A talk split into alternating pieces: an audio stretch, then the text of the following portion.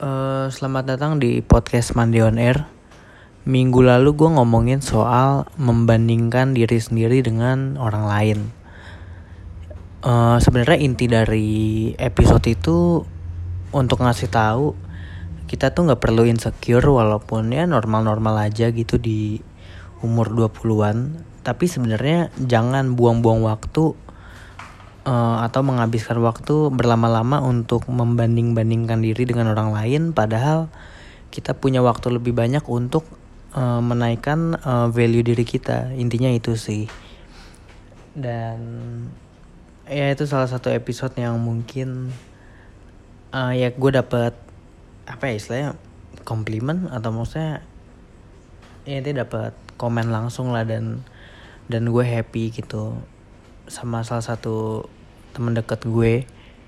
Ya itu, itu bikin gue happy dan makin apa ya gue makin makin percaya gitu. Ternyata karena ini gue nggak promosiin angka yang denger ya segitu segitu doang itu gue happy gitu walaupun dikit.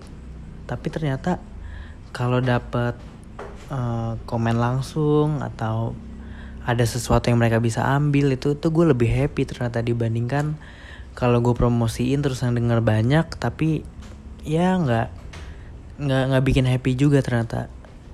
Tapi ternyata bener gitu semakin jujur apa apa yang mau kita bahas ternyata emang bikin happy. Dan kayaknya ke depannya bakal selalu kayak gitu. Dan di episode ini gue mau ngomongin soal eh, membaca buku banyak gitu pertanyaan orang-orang kayak gimana sih caranya punya minat baca? Gimana sih caranya bisa suka baca? Banyak banget tuh.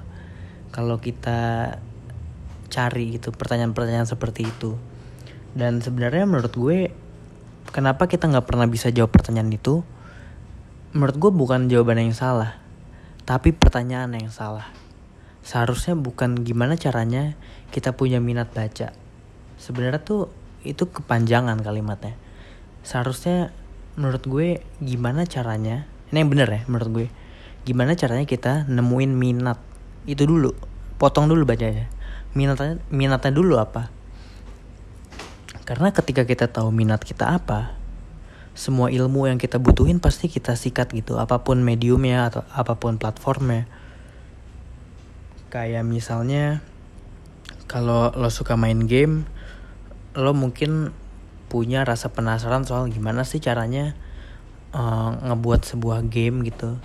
Lo coba baca artikel dari situ lo masih belum puas lalu lo buka YouTube uh, nonton-nonton prosesnya mungkin interview salah satu pembuat game tapi lo masih kurang puas lalu lo cari-cari di tempat lain sampai akhirnya opsi terakhir adalah buku pasti akan lo sikat. Karena karena lo udah penasaran banget gitu. Dan salah satu platform yang belum lo dapetin gitu ilmunya ya dari buku ya pasti lo akan sikat itu buku gitu. Dan menurut gue kuncinya di situ. Temuin dulu minatnya baru kita bisa baca buku. Itu pasti. Karena awalnya gue juga gitu. Gue sama sekali seumur hidup gue gue nggak nggak jarang banget bersentuhan sama buku karena seringan buku sekolah ya.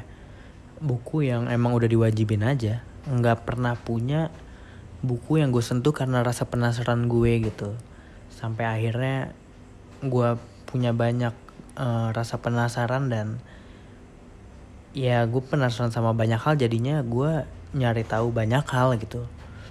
Soal uh, karir uang uh, terus apa lagi ya ya ada banyak lah pokoknya. Ada bisnis juga marketing salah satunya. Tapi intinya menurut gue ketika kita tahu minat kita apa medium apa pun pasti kita kita gunain gitu kita cari tahu. Karena kita udah punya rasa penasaran itu. Dan menurut gue ya kalau kita ini gue nggak tahu ini menurut gue ya magicnya buku itu ya kalau kita pegang itu itu kita kayak punya guide soal hidup gitu kayak kita lagi dituntun gitu kayak nggak tahu itu magicnya buku banget sih. Apalagi kalau nemu buku yang bagus banget ya itu sampai kayak lu tau gak sih kalau kita ngelihat uh, orang uh, ngelakuin slam dunk gitu di basket itu kan kayak kita bisa lompat dari kursi atau kayak ya reaksi kita tuh gila banget lah kayak ngeliat sesuatu yang bagus gitu. Dan gue ngeliat buku bagus tuh bisa kayak anjir bagus banget gitu. Gue sampai peluk-peluk buku kayak gue bisa? Gitu ya. Bagus banget gitu. Itu itu ngaco banget sih. Bahkan belum masuk ke bukunya aja ya belum kayak buka bab satu bab dua part satu part dua apalah istilahnya. Tapi kita baru baca si daftar uh, isinya aja tuh udah bisa tahu ini tuh buku bagus bahkan di covernya juga ada kan di belakangnya biasanya ada kayak semacam mini sinopsis gitulah dan itu bisa ketahuan buku bagus atau dari judulnya. Banyak lah aspek untuk tahu buku bagus atau enggak. Tapi kita bisa tahu itu bagus atau enggak kalau kita tahu minat kita.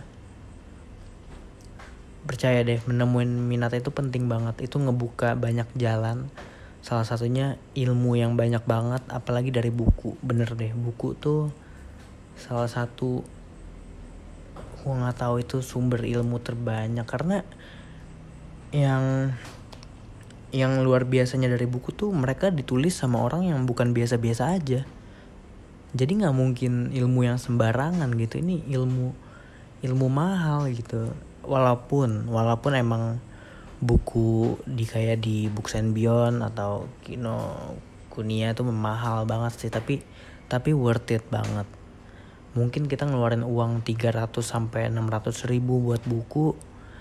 Tapi return on investmentnya adalah di masa depan lo punya ilmu yang banyak dan lo akan lupa uh, biaya yang lo keluarin buat buku itu karena ilmunya lo pegang. Nah makanya menurut gue baca buku penting banget. Sesuai yang minat lo aja lama-lama lo akan mulai bergeser pasti oh buku ini bagus bos. Masa lo bakal nyari yang lain hmm, mungkin itu aja sih.